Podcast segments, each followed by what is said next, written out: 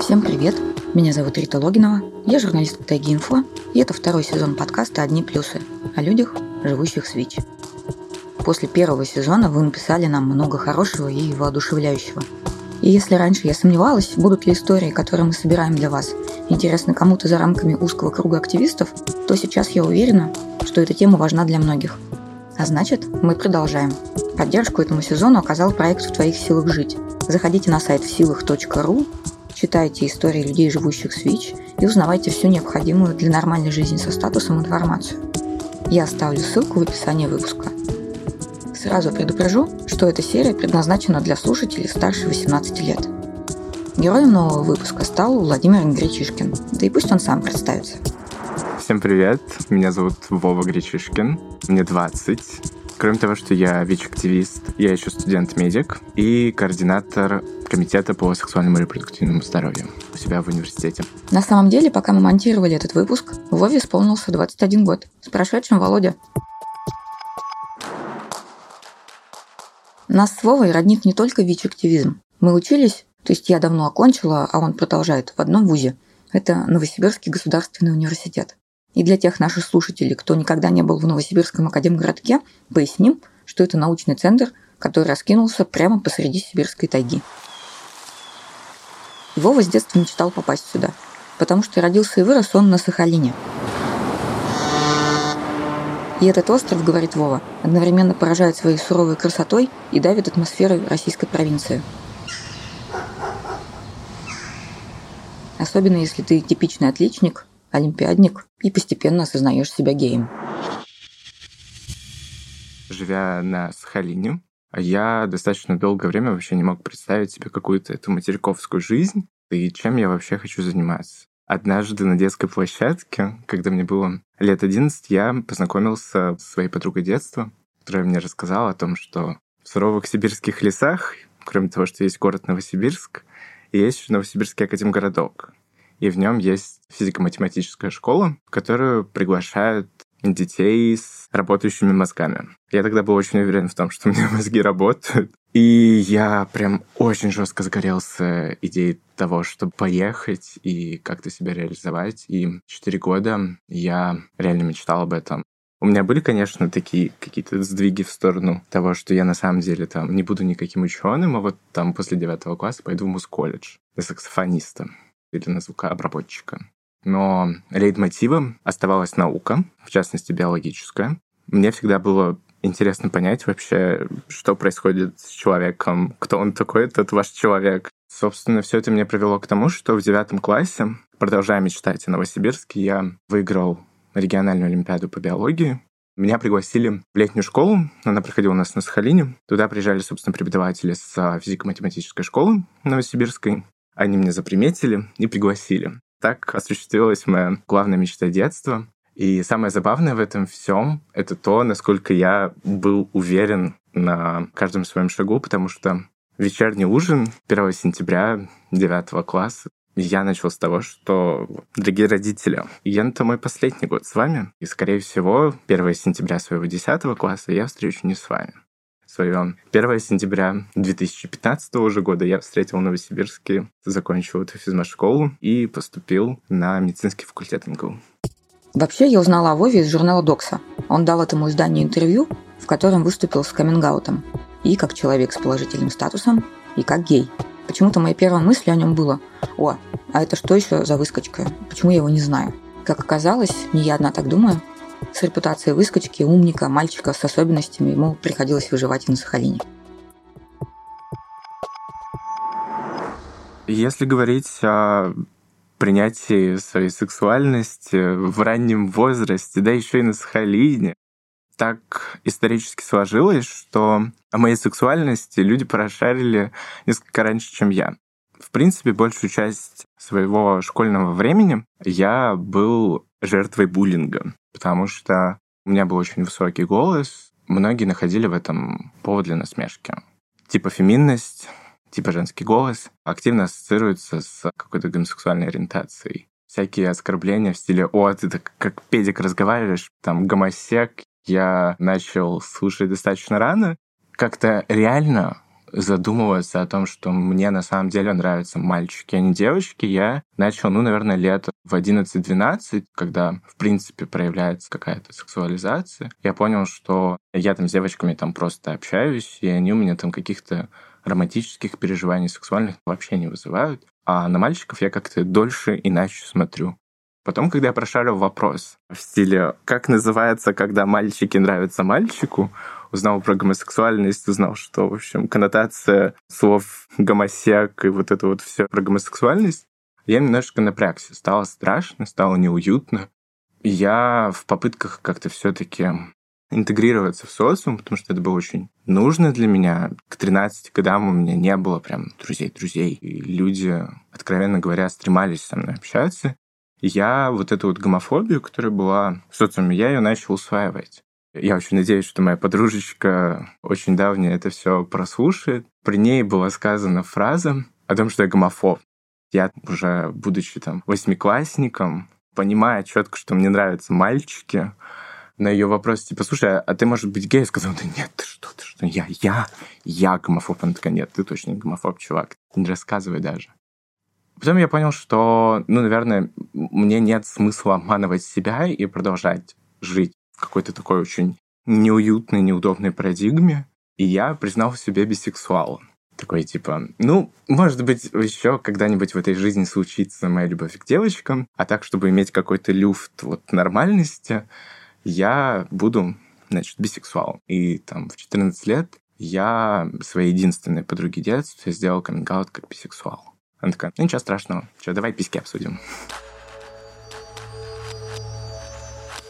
Время прошло, 16 годам я понял, что нет, я даже не бисексуал. В общем, самый полноценный гомосексуал, и нет смысла дальше как-то скрывать, потому что есть и жестикуляция, есть и определенные речевые характеристики, которые меня часто выдают. И смысл париться вообще. Ну, гей-гей. И ладно. Были переживания и насчет этого, безусловно. Даже тогда, когда я попал в очень френдли обстановку в Академгородке, я считал, что это на самом деле сугубо мой личный вопрос. И нет смысла с каждым встречным разговаривать о том, что происходит в моей сексуальной жизни. Но впоследствии, собственно, на первом курсе университета я понял, что это может быть и фишечкой даже. Если я буду в курилке так невзначай рассказывать. Ты знаешь, типа, ну вот мне там нравится парень, и все таки о, oh, shit! Так и получалось на самом деле я в конечном счете стал в некотором смысле использовать это как инструмент привлечения внимания к своей персоне. Это внимание было скорее позитивным. Собственно, так началась моя спокойная, открытая жизнь. Через некоторое время я очень устал, на самом деле, об этом рассказывать. Ну, то есть это потеряло какой-то шарм каминг все эти истории с открытием себя и своего нутра, они стали очень привычными. И я такой, ну, идем дальше.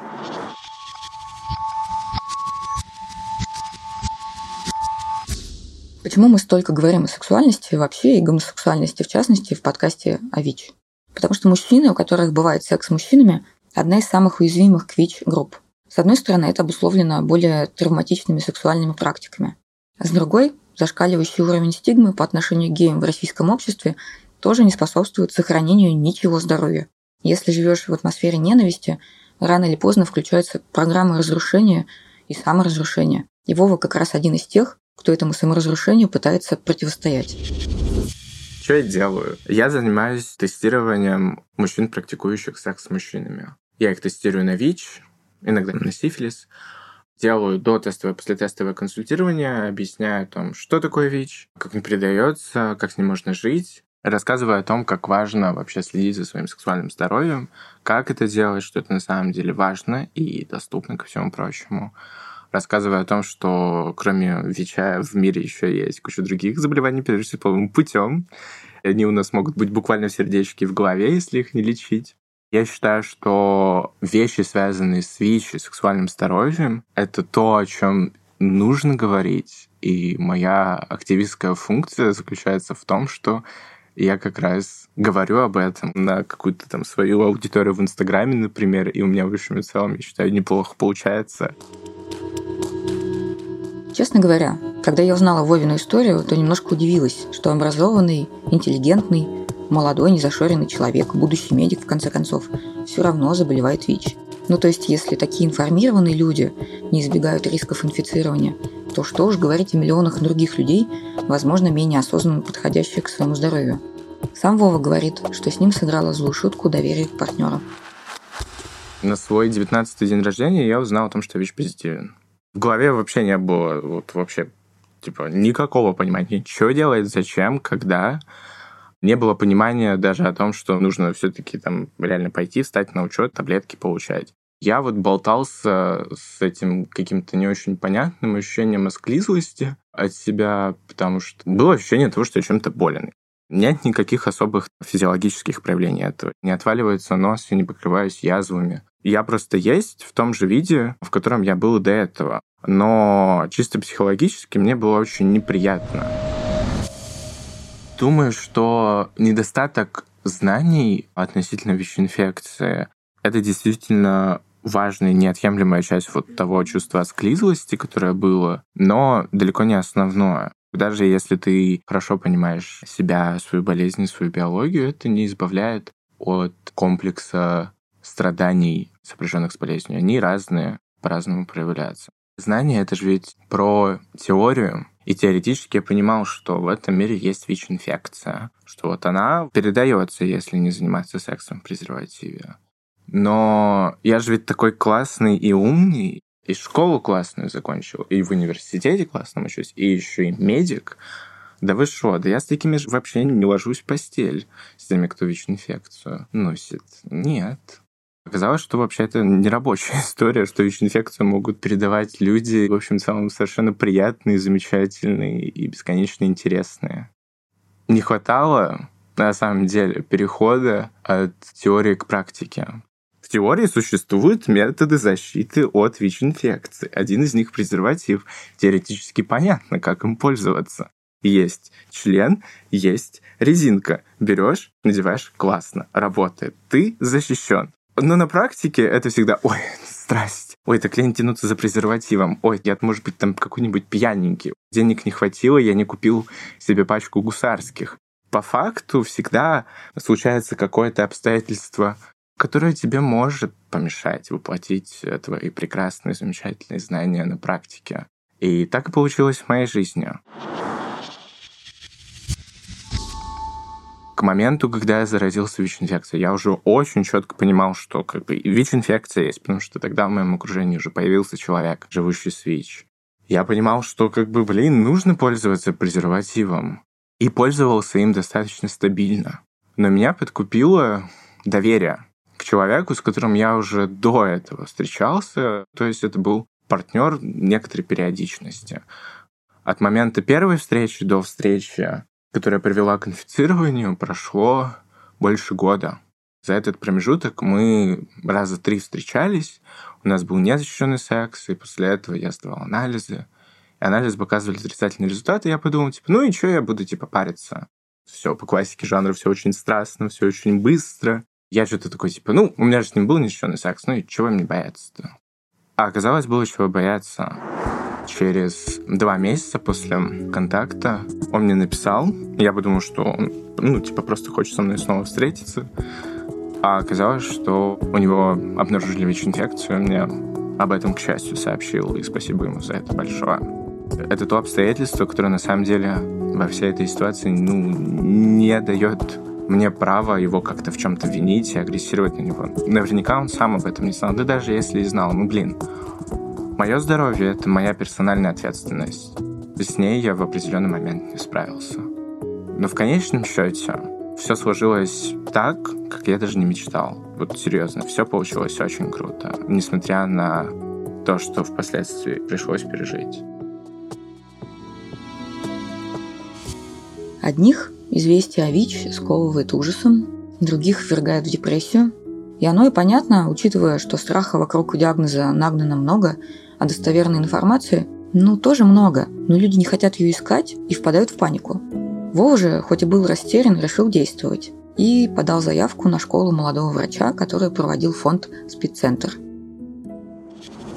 буквально за день до Нового года мне пришло подтверждение о том, что да, чувак, короче, ты нам интересен, мы тебя берем. Я такой, ну ладно, ну спасибо, очень приятно.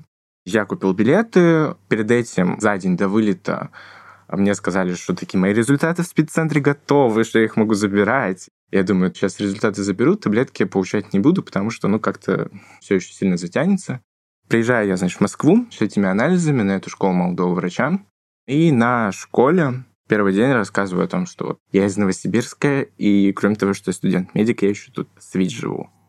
Это было прямо на открытии, сидел Антон Красовский.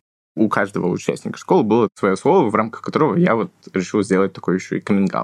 Он такой, типа, а ты на терапии? Я такой, М-м". он такой, так, ладно, ок, разберемся. В общем, так получилось, что фонд «Спеццентр» и лично его основатель Антон Красовский помогли Вове получить прописку в Московской области и получить таблетки там же. Хотя я уверена, что, вернувшись в Новосибирск, Вова смог бы найти поддержку и тут, и получить терапию по месту жительства. И вот я здесь, с неопределяемой вирусной нагрузкой, ни дня не испытывавший побочек от терапии, живу свою прекрасную жизнь. И если бы не эти люди, не знаю, как все получилось, потому что, кроме того, что мне помогли с терапией, там, на школе, мне еще показали то, как работает активизм. И это было очень важно. Мне показали многообразие сообщества, мне показали, что можно делать и как делать. И это все было в такой атмосфере свободы, равенства, понимания, неосуждения. И это чувство, несмотря на мою супер толерантную обстановку там в Новосибирске, внутри моего микрокомьюнити, в котором я общаюсь. Это было очень важно. И я вот супер вдохновленный, еще не до конца разобравшись со своими чувствами благодарности, я приехал в Новосибирск, связался со своим другом, который работал в гуманитарном проекте. Так он меня познакомил с деятельностью гуманитарного проекта. О гуманитарном проекте некоммерческой организации, которая занимается профилактикой ВИЧ в Новосибирске, я рассказывала в предыдущих выпусках. Они делают гигантскую работу, и чтобы новых случаев ВИЧ было меньше, и чтобы менялось отношение к тем людям, что уже живут со статусом. По наблюдениям Вовы, отношение общества к ВИЧ-позитивным людям действительно меняется. Оно начинает меняться во многом, на самом деле, благодаря тому, что во всяких гейроповских и пиндонских фильмах появилась репрезентация адекватная людей, живущих с ВИЧ. И среди молодой части гей-сообщества даже в Новосибирске все-таки в среднем отношение к теме ВИЧ становится более адекватным. Из тех консультаций, которые я провожу там практически каждый день, дистанционно тестируя мужчин разных возрастов, разных социальных и культурных особенностей, я замечаю, что отношение к этой теме становится более приемлемым. И это не может не радовать. Конечно, до сих пор продолжают встречаться странные товарищи, которые начинают рассказывать чуть ли не ВИЧ-отрицательские истории, или там история о том, что они бы вообще там к ВИЧ-позитивным не прикоснулись, и им там страшно и дискомфортно. Но если с ВИЧ-отрицательными действительно очень сложно работать, то с людьми, у которых есть страхи, на эту тему работать несколько проще. В принципе, страх — это же ведь очень ну, нормальное чувство. И это чувство, которое можно проработать. И я считаю, что чем больше адекватной репрезентации будет в медиа, в фильмах, чем больше будет разных людей, живущих с ВИЧ с открытым лицом, тем эта ситуация будет стремительно меняться в лучшую сторону. Сам Вова, по крайней мере, он так говорит, ни разу не встретился с каким-то сокрушительным осуждением в свой адрес из-за ВИЧ. Более того, именно статус в известной степени сыграл позитивную роль в его жизни. Одним зимним вечером страшного 2020 года а, мои друзья, с которыми я регулярно пью винишечко, спросили меня о том, почему же я все-таки всем этим ВИЧ-активизмом занимаюсь. На тот момент еще не было моего каминг интервью и на тот момент далеко не все в окружении там, знали о моем ВИЧ-статусе. Там было достаточно много новых людей. И я поначалу такой, типа, блин, где там моя любимая история про то, что это очень важно, классно, и у меня есть такие друзья. А потом я такой думаю, нет, окей, рубим правду матку. Я говорю о том, что я ВИЧ-позитивный, поэтому мне это интересно, потому что помогаем себе, помогаем другим. И там сидел товарищ, которого эта тема очень сильно заинтересовала. Теперь этот товарищ мой партнер. Тран-тадан. Даже 5000 километров нам не помеха. Чувствовать, что мы чувствуем очень-очень-очень классные чувства друг другу. Любим друг друга, понимаем, во многом я обязан этим каминг который я сделал, потому что, ну, мы потом впоследствии обсуждали эту историю. Он сказал о том, что ты когда рассказал о себе, вот я вот только тогда вот как-то вообще тобой заинтересовался, начал хоть сколько-нибудь всерьез воспринимать, а так, типа, вот там что-то сидит какой-то 20-летний херню брешет. Так что вот, есть позитивные моменты, есть плюсы. Еще меня не отпускает одна деталь. В своем инстаграме, где Вова периодически устраивает образовательные марафоны в формате вопрос-ответ про сексуальное здоровье, ВИЧ, он пишет о себе «Сахалин головного мозга». Значит ли это, что он хочет вернуться обратно или скучает по дому? И где вообще этот дом?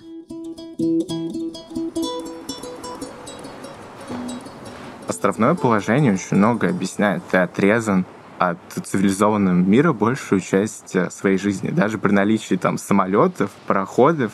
Плюс это место, в котором смешалась и японская культура, и корейская, и российская, и ты четко понимаешь, что абсолютно точно нет места в стране, где вот точно так же будут хавать борщ и кимчи. И это тоже та замечательная классная вещь, с которой ты рос, и которой, в принципе, можно гордиться, о которой интересно рассказывать. При этом ты всегда чувствуешь себя частью такой очень грустной истории про каторги. И Сахалин — это действительно абсолютная каторга. То есть у тебя в течение всего лета серое свинцовое небо, на котором вот каркают вороны, и ничего. Ты выходишь на улицу в обед, ты выходишь на улицу утром, все, что ты слышишь, это ках, ках, ты, ты вот на вот этой вот сдохшей, сгнившей глазнице, вокруг тебя море. Ты живешь все время в состоянии постоянного экзистенциального кризиса.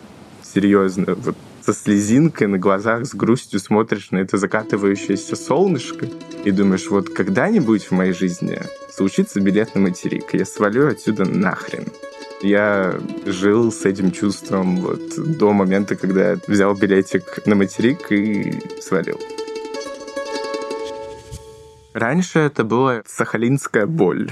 Это было действительно какая-то тяга, желание вот вернуться и вообще насрать, что там грязь, говно и жопа, вороны, мусор, атмосфера днищенства и убогостей, все равно хотелось вот посмотреть на вот это вот плескающееся море, грустное и холодное, посмотреть на этих ворон и вспомнить, частью чего ты являешься.